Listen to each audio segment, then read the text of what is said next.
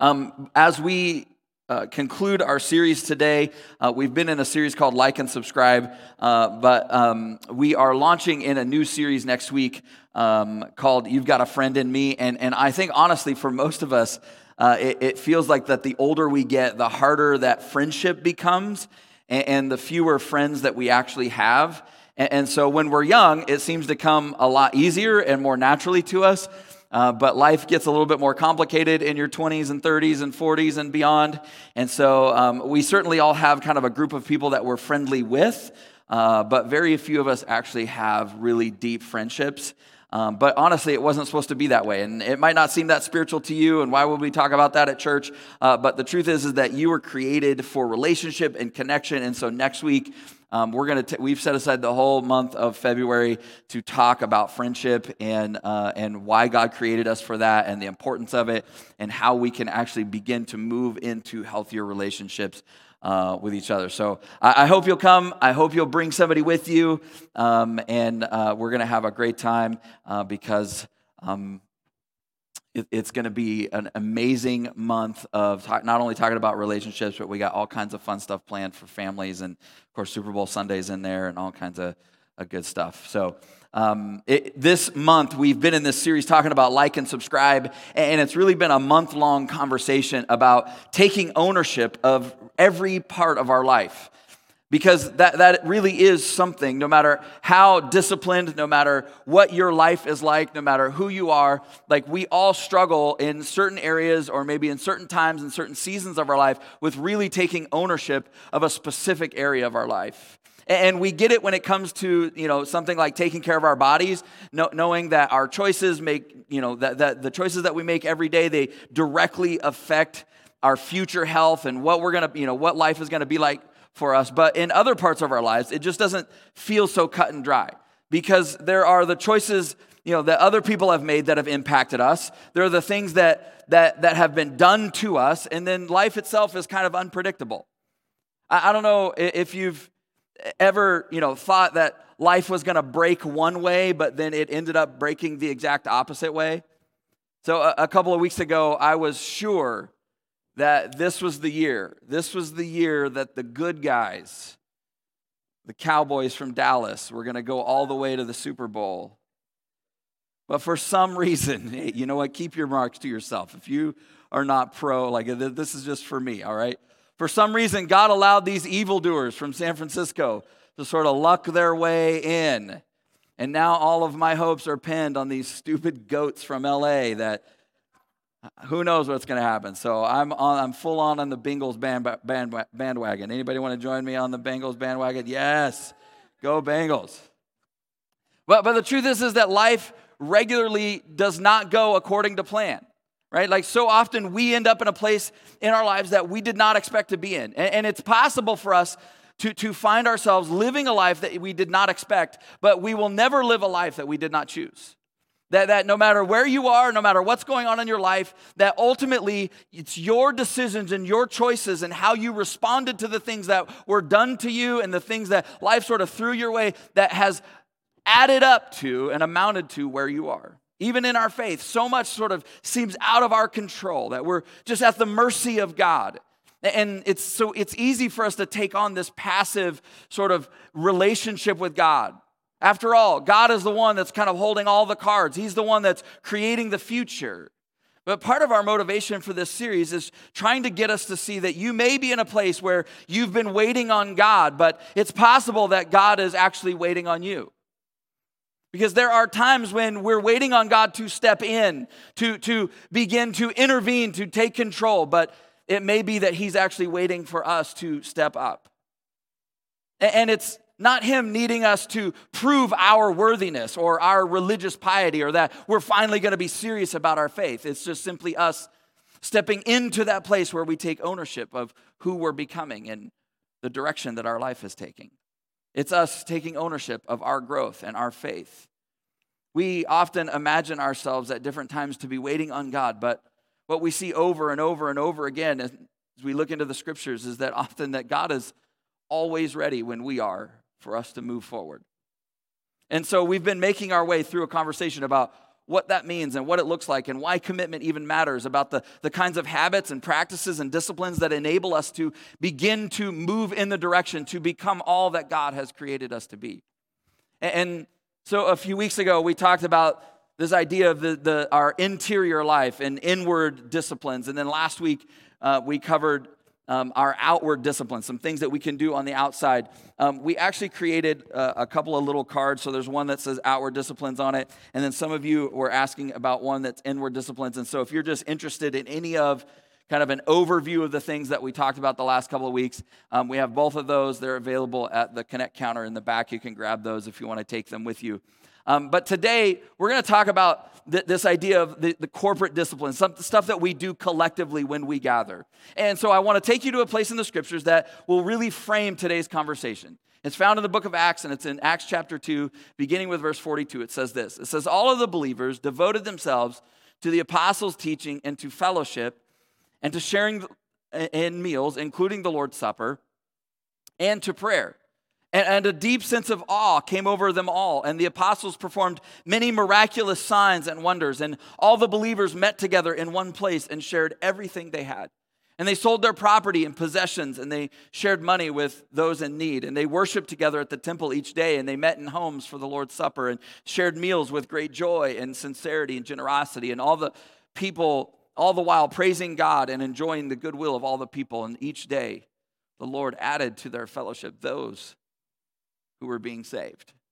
So there, there's so many layers to this conversation, so many different ways we could go to this, and so many different things that we could take out. But eh, eh, I, I want to focus in on a couple of things. Number one, it, it says that the the apostles performed many miraculous signs and wonders. And I don't even know what all of that means. I mean, you can actually read the book of Acts and see all the different things that had happened. Uh, uh, but, but that's usually what we want, right? If you're a person of faith, that, that's usually where we kind of gravitate towards. I mean, it depends on your, your sort of background, but we might feel a little bit nervous. But, but that's the stuff we want is God to intervene, to step in, for there to be the, these incredible miracles and this stuff that cannot be explained, right? That, that's what we want. That's what we kind of desire. That's what we think about when we think about God is that that's when we pray for God, would you somehow fix this person or do this thing or do this miracle or heal that person? Is that we really just, God, would you just show up? Would you come through for you to do something that cannot be explained any other way than just calling it miraculous? I think it's interesting that even in this part of this passage, like the wording feels a little strange because it doesn't say that God performed all these miracles and signs and wonders. It says that the apostles performed them. And it's so easy for us to think, well, the people in the Bible, they were, they were a different breed. They had different material. They, they were made of something different or they had some sort of different relationship with God. But Jesus, Jesus' half brother James, when you read the book of James, he's like talking about one of the most famous prophets in the Old Testament who did all these incredible miracles. His name was Elijah. And when he starts out talking about Elijah, he says, But Elijah was a man just like you and I. See, so we're, we're so tempted to think when we read this stuff that there's all this special stuff happening. So we read that and we're just like, I, I don't even know what to do with that. And my immediate thing is like, well, isn't it only God who does that stuff? Isn't it only God who does the miraculous, who, who does all these signs and wonders? But what I want you to notice is the order in which Luke, who's writing this story, in which he tells us the story. Because that's not where he begins. He says that he begins with that the, the, all of the believers that they devoted themselves to these practices, to the teaching of the apostles, to fellowship and to sharing meals, to communion and to prayer. And then he says, and, and from that flowed this incredible faith, this awe that sort of swept over this perspective of who God is and what life is about. This idea that anything can happen sort of flowed out of that. See, the truth is, is like we, we don't actually like to have this conversation, but but based on this story is that, that devotion actually precedes all the dramatic spiritual stuff that we really want to happen, not the other way around. See, so often we're tempted to say, God, if you would just show up, if you would do this thing, if you would come through for me this way, if you would do that for that person, if you would show, if you would just show them that you're, then we would really be convinced and we would really go all in. We would really move our life in your direction if you just did this thing, if you just came through for me in this way, then I would know that it was you and everybody else could see it. And, and it'd prove to all the people around me and all to the world and to my family that you are real. But so often God's going like that may be what you want, but what you what you need is to know and experience my love. What you need is to be rooted in an environment where you can actually begin to change and your life can change and you can grow. What, what you need are rhythms and practices built into your life and to build your life and your faith around. And it's out of that experience that you'll begin to experience me in ways that you cannot explain. I, I don't know if you noticed in the story that we read the impact of all of this, right? Because the end result of everything that happens, that Luke tells us that, that they were enjoying the goodwill of all the people. Like people come into faith all the time. And that happened because of who they were and what they were doing together. See, we always want God to do something spectacular to convince people He's real. But in the end, it's always our lives and our faith and the way that we live. It's who we are and what we do together and who we become together and what we do in the world. It's our love for one another that becomes the proof of God for our friends. In fact, Jesus said it this way in John chapter 13, verse 35. He said, By this, everyone will know that you're my disciples if you love one another. It's not the miraculous stuff that you want. It's not the miraculous stuff that you read about. It's not the way that, you know, it's not your piety or religion. It's the way that your faith is demonstrated through love when you get together. It's the way that you act and behave towards other people. The truth is that certain things don't make as much sense or have the same impact when you do them as like if you do them solo as they do when you're in a group, right? If you were a child of the 80s like me, skating rinks were a pretty big deal. And um, if you think you can't smell pictures, you're wrong because I can smell that picture right there.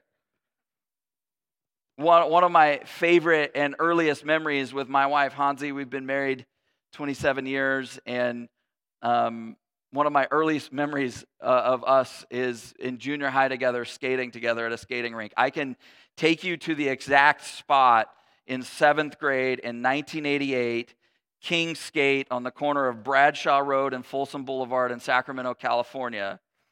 The smell of musty carpet mixed with sweaty skates and a hint of stale nacho cheese coming from the snack bar.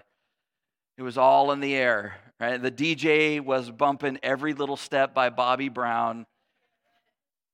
Anybody know that song? Yep, it's going to be stuck in your head now. And her and I were skating together, and it was magical. And I knew, and I popped the question in seventh grade. No, just kidding. But skating was a big deal. But here's the deal nobody, even back then, nobody ever went alone. Like, that'd be super weird. You always went as a group. You always met your friends there. Like, even if you couldn't really skate, you went there to be with other kids, to be with other people. Nobody was ever like, you know, like, hey, Billy, where are you going? I'm going to the skating rink. Oh, cool. That's really awesome. Who you going with? Nobody. I just prefer to skate alone, man, in the dark, in a room with no windows, all by myself. I'm not going to hang out with anybody. I'm not going to talk to anybody. I just do it for the love of skating. No, that'd be really creepy and weird. Like you're just like, okay, somebody watch, somebody watch that kid. Right? Even the experience itself. Like I don't know the last time like you actually went to a skating rink, but like when I was a kid, like they always did stuff like the couple skate, or the people that were really good who could skate backwards. Or then there was the speed skate. There was a speed skating round and then, of course, you had to play the limbo, right? And then they really mixed it up. Everybody skate the opposite direction. But during those moments, 90% of the people were on the outside of the rink, just sitting there watching the few special people who were really gifted, right? Everybody lived for the all skate, for the moment that the DJ was like, all right, it's an all skate. People tripping over each other to get out there and go, right? Because there are certain things that don't make as much sense or have the same impact when you do them on your own. In fact, there are things that you were me- never meant to do alone. And faith is one of them. And it's not just about enjoyment the, the, truth is that when it comes to our faith, when it comes to your relationship with God, there are certain aspects of our growth that you cannot, you, we can't access alone. Right? Even the best athletes in the world, they can only achieve so much on their own. Eventually, they need other people to train with. They need somebody to train them. They need somebody to push them, to challenge them, to spot them when they're working out or to support them. Somebody who can look from the outside and have a different perspective, who can see what they can see. And the same is true for us when it comes to our spiritual growth, when it comes to our faith, that we can only actually get so far on our own. A lot of times we, we think of our spirituality as being this very personal and individual experience. But most of the examples in the scriptures uh, of people developing spiritually are, are things that they actually did with other people in a group. Now, faith certainly is completely personal, but it was never ever intended to be private. In fact, there are certain aspects that can only be accessed. There's certain realities, there's certain things that you and I need that can only be accessed, that we only have access to in community which is actually what we see play out when we read the story in Acts chapter 2. It's why the personal disciplines that we've talked about the last couple of weeks, the inward ones and the stuff that's sort of building into our soul and our life and our heart and mind, and, and the outward ones, the ones that where we slow down and actually begin to train ourselves spiritually through what we do with our body. That's why that's important. But, but the, the corporate disciplines, what we do collectively and together, they are also necessary and essential. See, the, the, the inward and outward things that, that we've been talking about are things that I do for me and things that I do for you. But the corporate disciplines, the things we're going to talk about today, are things that we do together, the things I do with you. They're things that we all participate in. They're the all skates. And we actually see all of those things in the story that we read people praying, people studying, people eating together, people worshiping, people receiving communion, like all, all of this stuff sort of mixing together. See, part of the way that God speaks to you is through the people that he puts around you. It, it might be hard for us to admit, but the truth is, is that we all have moments in our life, we all need guidance at some level. Like we, we all need the collective wisdom of a community of people. And if you're a person of faith, not just any community, but a community of people that's really committed to following Jesus. In fact, there will regularly be times where you will not be able to fully understand how best to move forward in a given moment or in a given season without other people because we need each other. We need the perspectives and the experiences and the wisdom that comes with other people. It's not other people telling you what to do, Nobody needs that, right? It's, it's that you have other people who can help you discern what Jesus would actually do. In Galatians chapter 6, verse, verse 2, the Apostle Paul writes, he says, Carry each other's burdens, and in this way you will fulfill the law of Christ. And, and I love this because he's not just talking about giving advice, he's saying you don't have to figure life out all on your own. Like, like let's figure out what would be best going forward, how best you could honor God. And then I will be there to help you walk it out. That's what carrying someone's burdens looks like, right? It's a willingness to take responsibility for part of your load and for carrying it with you. In our culture, we tend to think of reading the scriptures as something that you do alone as part of your private practice of spiritual, you know, growth and disciplines and reality. But the scriptures weren't written to individuals, they were written to groups of people. It was intended to be read and discussed and prayed over and interpreted and applied in a group setting. Until four or five hundred years ago, nobody even had a Bible. There was one copy of the scriptures. And so, for most of human history, the reading of the scriptures and the wrestling with what God is saying and trying to apply it to your life was something that always took place in a group setting. And the authors, as God began to move and to use men and women to write, like they understood that it would take all of us working together to understand what it meant to actually live out the life that God was calling us into. That's why church was never meant to be a place, but a thing. It's not somewhere you go, it's something that you become, it's something that you are. It's not a building or a gathering location, it's a movement of people.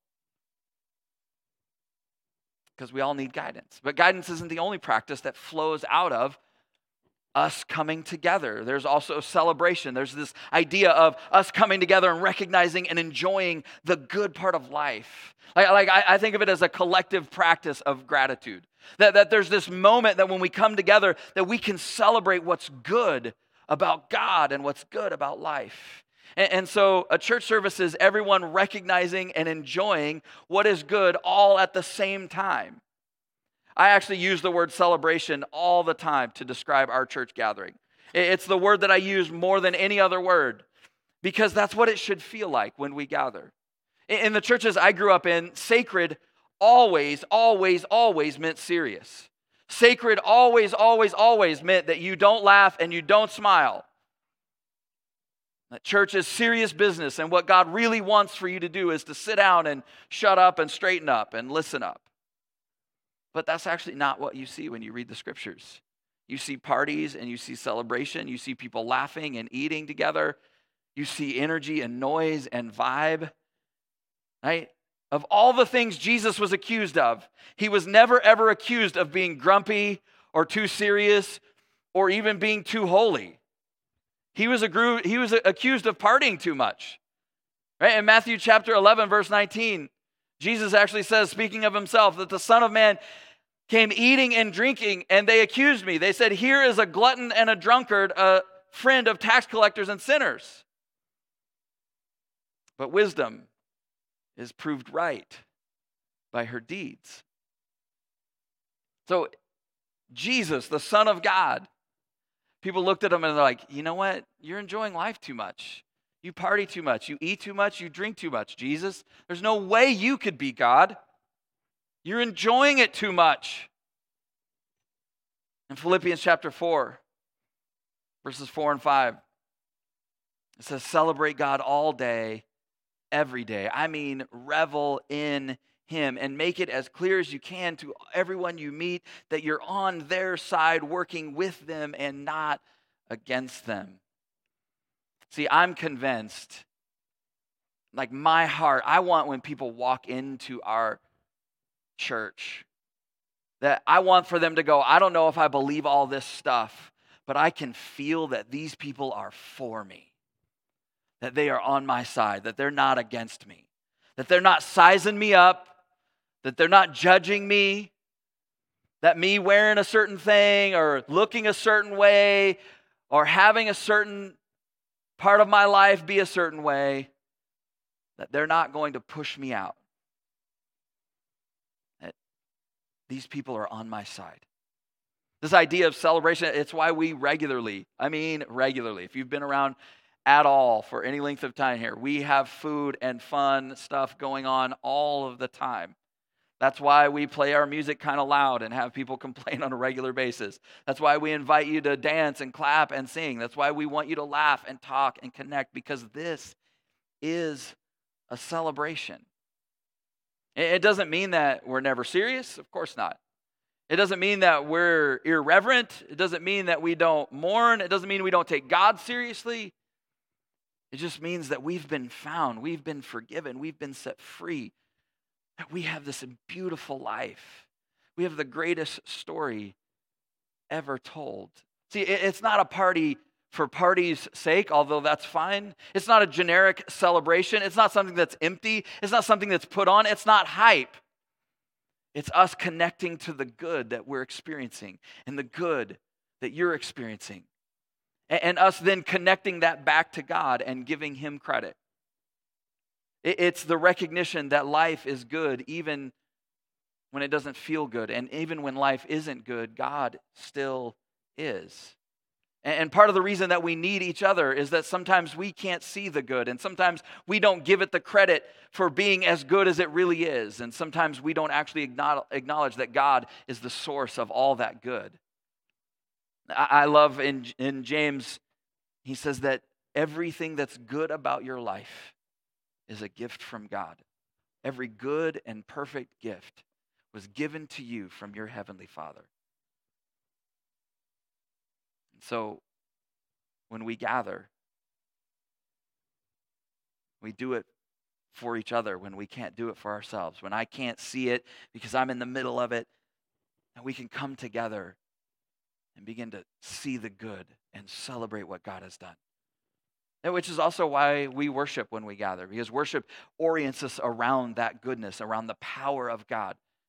Obviously, that can look like a lot of different things. When we gather, we think of it as a segment of our service where we sing songs, which it can be, that's for sure. There's no doubt about it.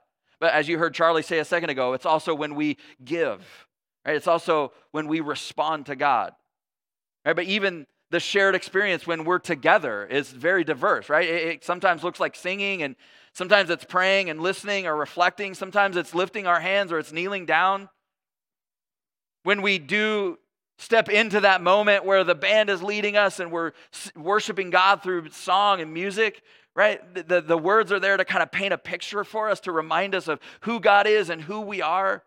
But, but worship is our whole lives. It, it's, it's giving and serving and praying, it's loving and living. In John chapter 4, verse 24, Jesus says, For God is spirit, so those who worship him must worship in spirit and in truth. And part of what he's talking, part of what he's saying is like it's your intellect and your emotions. It's your mind and your heart connecting with who God is and the deeper reality of what he wants to do in your life. But the truth is, when we gather and we're worshiping, like it doesn't just connect us to God, it connects us to each other. I love to sing in the car when I'm by myself. Any car singers in the house? You just turn it up, crank it up, sing it. You ever get caught like at a light singing and your eyes are closed, and then you look up and people are gone and everybody's kind of looking at you like, what's this person doing? I love it. It's awesome. I have reached that age though. Like my wife was teasing me yesterday. Like if I'm in the car with my kids, um, I, I can't do music and talking. All right. If we're gonna listen to music, we're gonna listen to music and we're gonna sing along. If we're not going to do that and you're going to talk, I'm going to turn the music off because I can't do both. But when I'm in the car, I crank it up, I sing. It's awesome. You're by yourself. You throw on that song that you love and you sing it at the top of your lungs, and it's great. I love it. On the other hand, I am not a concert guy at all. I, I don't, I'm not a big concert person. Can't, can't stand it. I've been to a handful of them. Mostly it's too loud. It's too, maybe I'm just too old. It's too crowded. There's too much stuff. And all I can think about every time I've gone to a concert is like, it sounds better in the recording. Boo! Like, just put on the CD. It sounds better. Like, that's, that's what I think every time. But even for somebody like me who's not into concerts, there is something undeniably powerful when you're in that experience. Some years ago, we went to see one of my favorite bands is called Switchfoot, and we went to see Switchfoot. It was this open air venue, and there's a ton of people.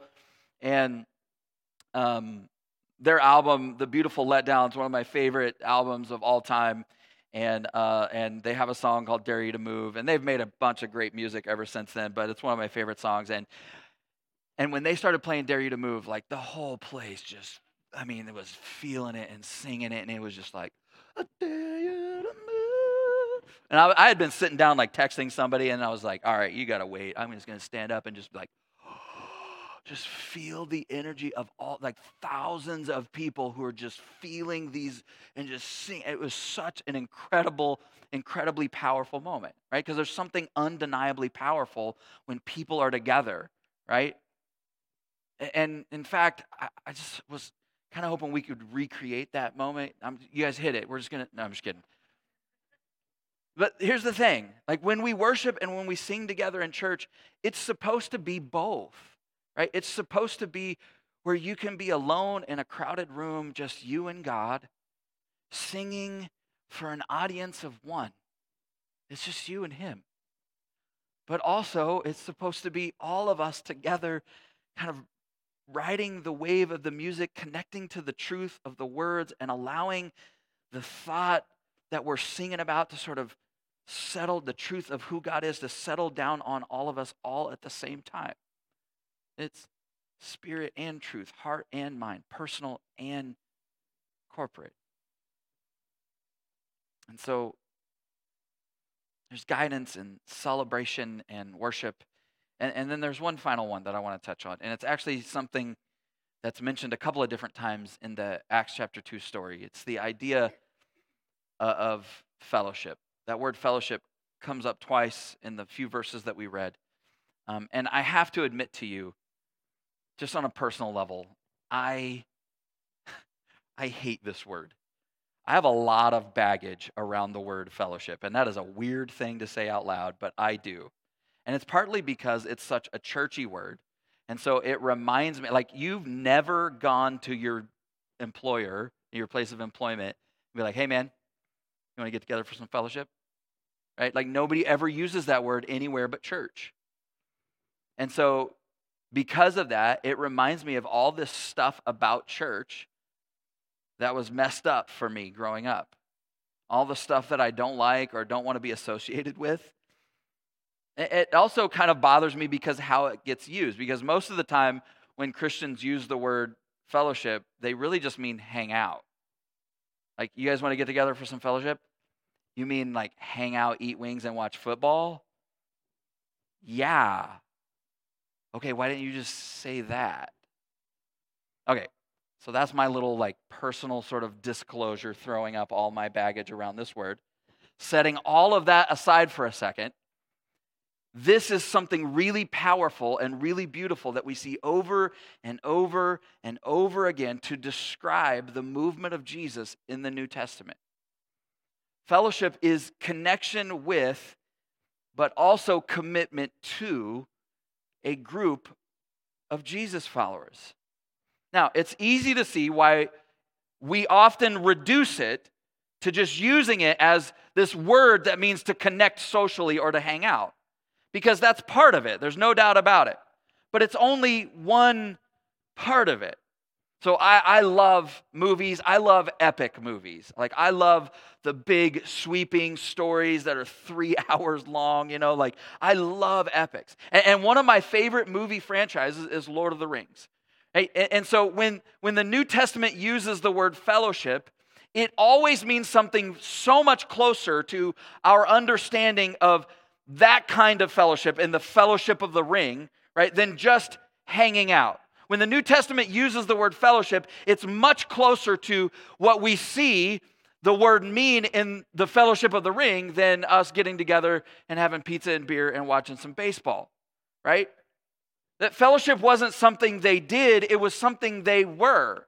That they didn't get together to fellowship, they were a fellowship that there was something bigger than themselves, worthy of giving their lives to and worthy of giving their lives for, that was holding them together.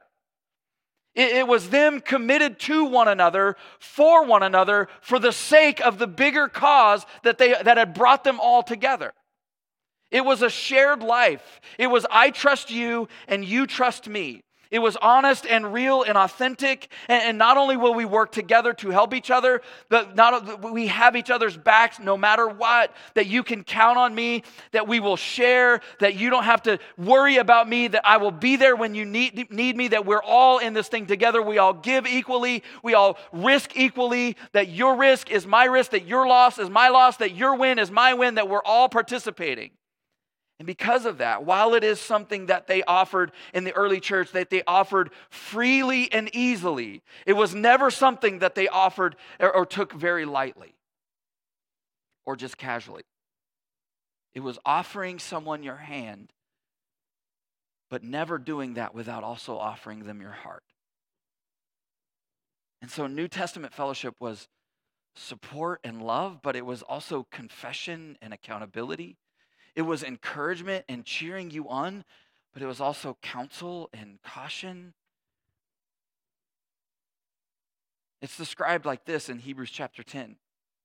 Let us hold unswervingly to the hope that we profess. I love, this is one of my favorite verses in all of Scripture because life will come at you hard, right? I, the, the picture is that of like playing chicken with your faith with hope. And we're going to hold and we're not going to blink and we're not going to swerve. So he says, Let us hold unswervingly to the hope that we profess. It's got to be something you hold on to, not just something you talk about. Why? For he who is promised is faithful.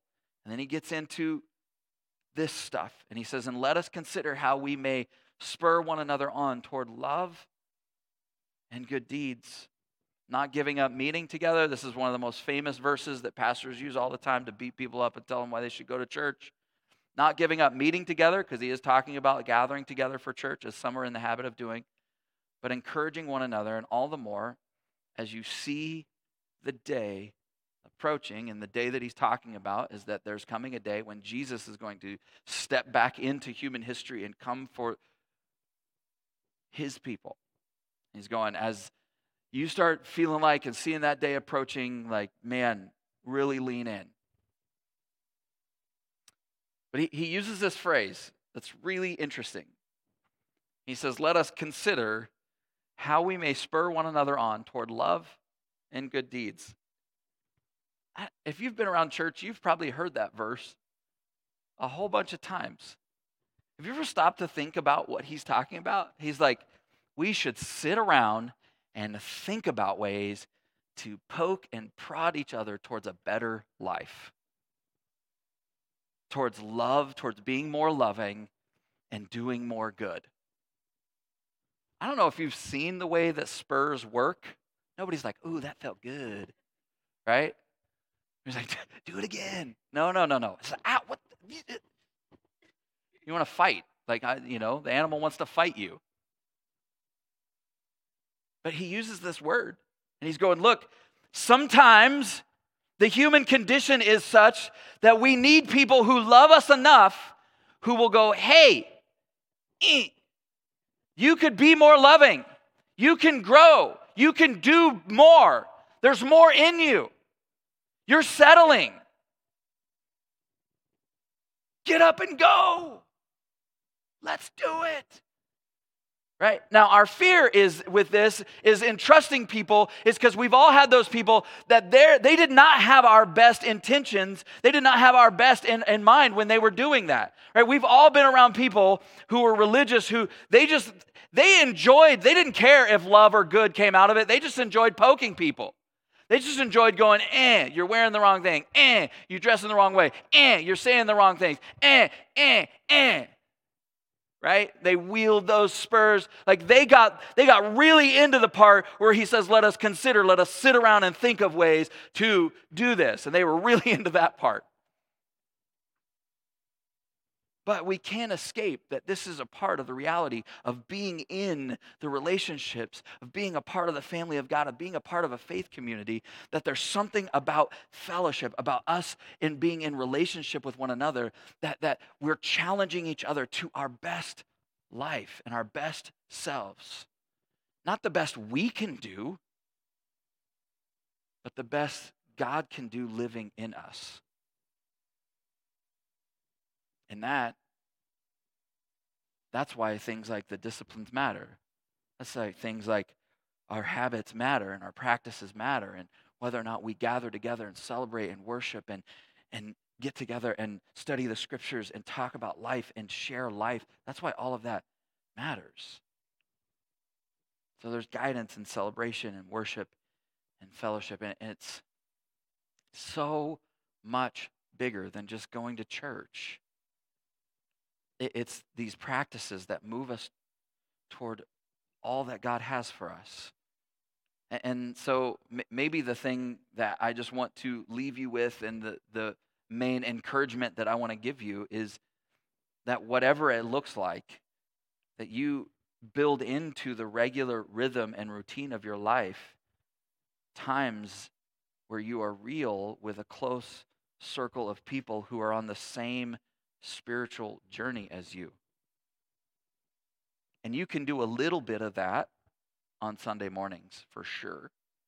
But it's why we're launching small groups, because it's really hard to build the kind of stuff that the scriptures talk about and that I just talked to you about in an hour staring at the back of somebody's head on a Sunday morning. Are small groups magic? Mm-hmm. No. Does this stuff automatically happen just because you showed up to somebody's house and had some taquitos? No. Of course not. But you stand a lot better chance of it happening than just going to church occasionally. You got to work at it, you got to practice. There was the rhythm in Acts 2. I don't know if you picked it up, but Luke talks about it twice that there were large gatherings, that they went to the temple to worship God, to celebrate, and then they would go house to house to eat, connect, and receive communion and pray together and study the scriptures. Large gatherings, small groups. Large gatherings, small groups. We didn't invent that. That's just in the it's as old as the church. That's why we do what we that's why we're doing what we're doing. And what was the result of all of this? Well, in the story that we read, they all lived with a deep sense of awe for life and for God. They experienced incredible joy. There was a sincerity and authenticity to their lives that other people didn't have. All of which was in spite of the incredible challenges and hardships and persecution that they all experienced. It says that they had goodwill or favor with all the people around them, and that people were regularly coming to faith. That That's what gets me out of bed every day to do what I do because that's what I want us to be. That's what I want God to do here in this valley is to build that right there. So, you got to have a rhythm. People who are following Jesus and you stepping into that environment and building those relationships so that you can begin to practice this stuff And ultimately, that's what will unlock and move you down the path of you and I becoming who God created us to be.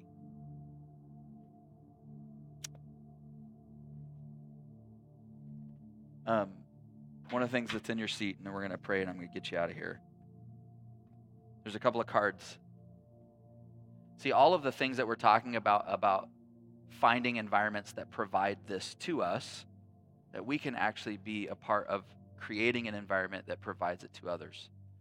And so, um, I don't know, you got to have one or two people that you go, man, I think they could actually use some of what we're talking about. And so, take these, pray over them. Just God, two people. Who are the two people? Who are the two people that are going to find you through South Hills? that I'm going to invite. Let, let's begin to stop, like to move into a rhythm where we just stop going to church and we start moving towards a life that's built around who God is and what He wants to do in our life. Let's pray together.